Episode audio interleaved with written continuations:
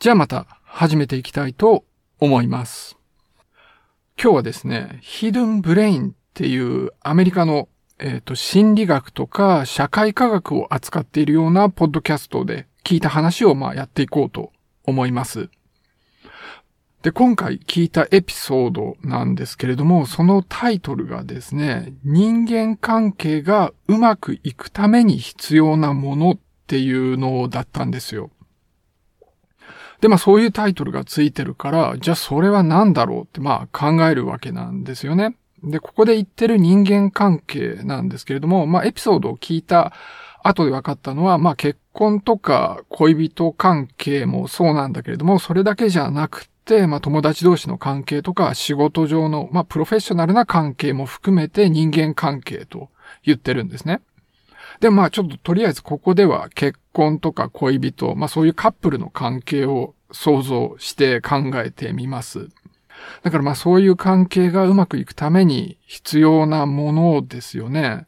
で、当然愛っていうのは考えつくんだけれども、それはあまりにもありきたりですよね。だったらわざわざそんなタイトルはつけないと思うんです。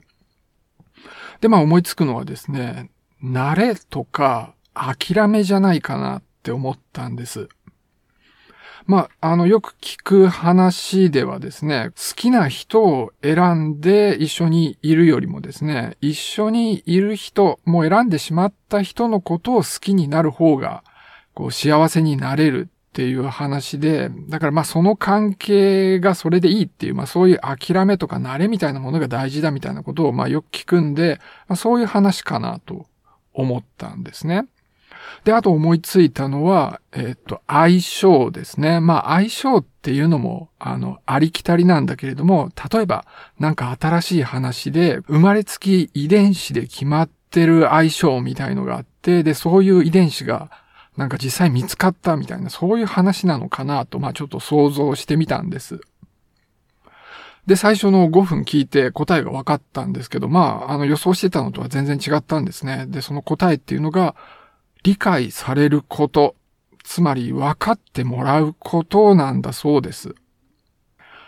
いや、全然違ったんだけれども、でも、言われればすごく納得なんですよね。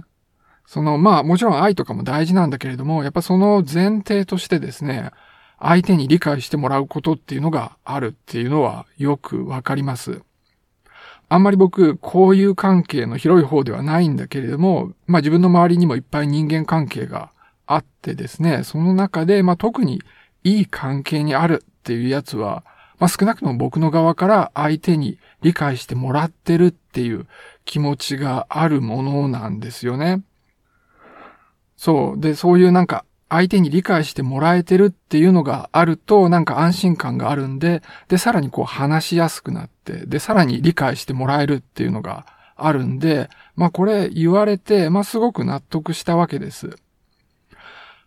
で、今回の話なんですけれども、もうこれですごく納得できたら、それでもう全てみたいな感じなんですよね。あとはもう本当補足みたいな話になっていきます。で、大体誰でもですね、相手に、この人、自分のことを分かってくれると、自分の考え、自分の気持ちが分かってくれるって感じると、嬉しいって、そういうのは分かると思うんです。でもって分かってくれる人が相手だったら、さらにいくらでも話してたいっていう、そういう気持ちがあるっていうのも分かると思うんですよね。結婚でもそうなんだけれども、友達とか仕事でもやっぱそうなんですよね。そう、相手が自分のことを理解してもらえてるって思うと、さらに関係が良くなると感じるわけなんです。でもって自分も幸せっていう、そういう感じですよね。相手に自分のことをいいと思ってもらえてればそれでいいかっていうと、そうでもないんですよ。だから褒められるとか、相手に好かれるとか、そういうのがあっても、それだけではそんなに嬉しくなくて、で、自分のことは分かってないんだけど、自分のことを好きでいてくれる、褒めてくれるとか、そういう人もいるわけですよね。でもそういうのって、本当の嬉しいのとやっぱちょっと違うんですよね。理解してもらえて嬉しいというのとは違って、だからなんか誤解されて本当の自分じゃないものを好きでいてくれてる感じがするんで、やっぱちょっと落ち着かない関係っていう風になっていくんですよね。だからちゃんと理解してもらえた上で、でそれで自分自身が認めてもらえると、それっていうのはこう自分が普通に自分であって、それで拒絶されないっていうことなんで、そこにはまあすごい安心感があるわけなんです。だから多分これはこういうふうにこう相手に理解してもらえることが自分が幸せに感じる。そういう仕組みが自分の脳の中にあるっていうことなんだけれども、それをこう進化的に考えた時にも、こう一緒に所属してる集団があって、そこの人がまあ自分のことを理解してくれてるとそこで過ごしやすいっていうふうに考えれば、まあ社会的な生き物である人間っていうものの進化にとってまあ有用であるっていうことが理解できるっていう感じなわけですね。ただ、このポッドキャストの話の中では、なんかあんまりはっきりとこう言われてなかったことがあって、それは理解されることが人間関係に大事なのか、それとも理解してもらった上でこう同意してもらうことが重要なのかっていう点です。だから、その理解はしてるんだけれども、気持ちはわかるんだけれども、あなたの意見には反対ですっていう場合もあり得るわけですよね。それっていうのは嬉しいのかどうかなんですよ。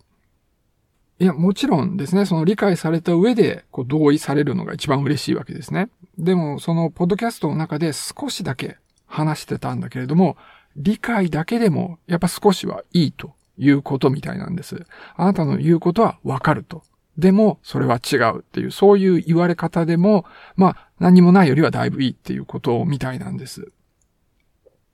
だからまあ、これっていうのは仕事上の関係なんかでも重要なんですよね。こういうことを理解してるっていうことは。だから、例えば、カスタマー対応とか、あるいはこう、仕事上の取引なんかでですね、相手が求めてるものをこう、与えられない場合っていうのがあるわけですよね。で、そういう時に、こう、ただそれは無理ですって言っちゃうよりも、こう、相手の状況に理解を示すと解決しやすいっていう感じになるわけなんです。まあ、普通は、こう、相手の要望に応えられない時には、こっち側の立場を説明しますよね。これこれこういう理由で、それは、できないから、大変申し訳ないんだけれども、お断りしますって、まあ、そういうことを言っちゃうわけなんだけれども、そうじゃなくて、相手がどうしてこれが欲しいのか、それはわかりますと、相手の立場のことをちゃんと理解していることを示して、でもダメなんですって、まあそういうふうに言うと、相手が納得しやすいということなんだそうです。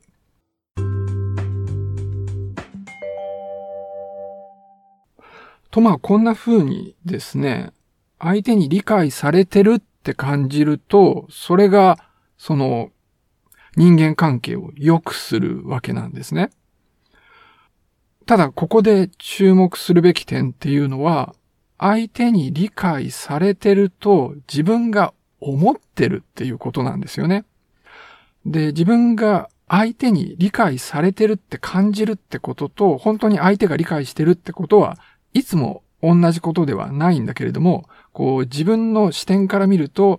相手が理解していると自分が感じるっていうことの方が大事なんです。それからですね、人間の性質として、こう自分の気持ちっていうのは相手に割と簡単に伝わるものだって思いがちなんですね。そういうのを示す、まあ実験結果なんかもあるんですけれども、こう自分の考えてることっていうのは結構表情とか言動に出ていて、自分では結構相手に伝わってるって思いがちなんだけれども、実際は相手はそれほど自分のことを分かってないっていうことがよくあるっていうことなんです。だからまあ相手は自分のことを理解してるんだろうって思って、まあ結構ちょっとは嬉しいっていう状態にまあ最初はなるわけなんですね。まあ最初はそうなりやすいわけなんです。でも実際は相手が理解してないっていうことを気づいたりするわけですね。で、そういうふうに気づいた時にがっかりするんです。だから大事なポイントとしてはですね、相手に気持ちを理解してもらうためにはですね、こう自分が思ってる以上にこう表情に出したりとか、あとちゃんと説明をしたりとか、そういうふうにする必要があるということなんです。で、そうなんですよ。だから相手に理解されることっていうのは嬉しいんですね。で、逆に相手に理解してもらえないことっていうのは悲しいことなんです。その理解されることがプラスで理解されないことがゼロなんではなくって、理解されないことっていうのはマイナスなんですね。だから相手に理解してもらえないって感じた時にはですね、こう自己防衛のためになるべくわからないようにしようっていう行動をしがちなんです。だからこうがっかりしないためになるべく説明しないようにして表情、感情も隠すようにするということなんです。心を閉ざすっていうことですね。で、そうすると相手はますます理解できないわけですね。で、相手がそういうふうにしてますます理解できないから、だからますます自分は相手に理解してもらえてないって感じるようになるわけです。だからこういう悪循環があるわけなんですね。で、例えば結婚なんかであれば、そういう悪循環に一遍落ちてしまうと、どんどん関係が悪くなってしまうというわけなんです。これもよく言われることなんですけれども、うまくいかない人間関係の中にいるっていうのは、一人でいるよりもさらに孤独を感じるっていう、そういう話があるんです。だからこれも同じで、相手は理解してくれてないっていう、そういうがっかり感があると、ただ一人でいるよりもさらにマイナスだっていうことなわけなんですね。で、今言ったように、これ悪循環で悪いのがさらに悪いのを生むっていう状態なので、そっから抜け出すっていうのは難しいんですね。こう理解してもらえないっていう恐怖を乗り越えて説明して感情を表現していかないといけないんだけれども、聞く側も大事なんですよね。こうちゃんと人の話を聞いて理解しようとするっていうのも大事なんです。で、普通会話っていうとですね、一人の人が喋って相手がそれを聞いて理解してそれに対する反応をするって、そういうのの繰り返しだと思うわけなんだけれども、実際会話の中で人って人の話を聞いてないんですよね。なんかコーヒーショップとかでこう別の二人がこう喋ってる会話とかを聞いてみるとよくわかるんですけれども、結構噛み合ってない会話って多いんですよ。もうなんか言葉のキャッチボールに全然なってなくって、もう単純に交互に口を開いてるだけみたいな感じの会話っていうのがすごい多いんです。自分でも経験あると思うんですけれども、こう相手が話してる間に何をやってるかっていうと自分が次何喋るか考えてる。そんなことも結構あると思います。でもそれじゃダメで理解するためには、ちゃんと聞いて理解しようとしないといけないっていうことなんですよね。で、このポッドキャストの中でちょっと話していたカップルセラピーで行われるテクニックがあったんで、ちょっとそれも説明したいと思います。だからカップルを連れてくるんですね。二人が同時には喋ってはいけないことになっていて、ランプがついてるんですけれども、そのランプがついてる時間は片っぽ、例えば妻の方が喋る。で、ランプが消えてる時は夫の方が喋るって決まってるんですね。で、最初ランプがついて、で、この妻の方が自分が思ってること、こう自分が理解してもらいたいことを喋るんです。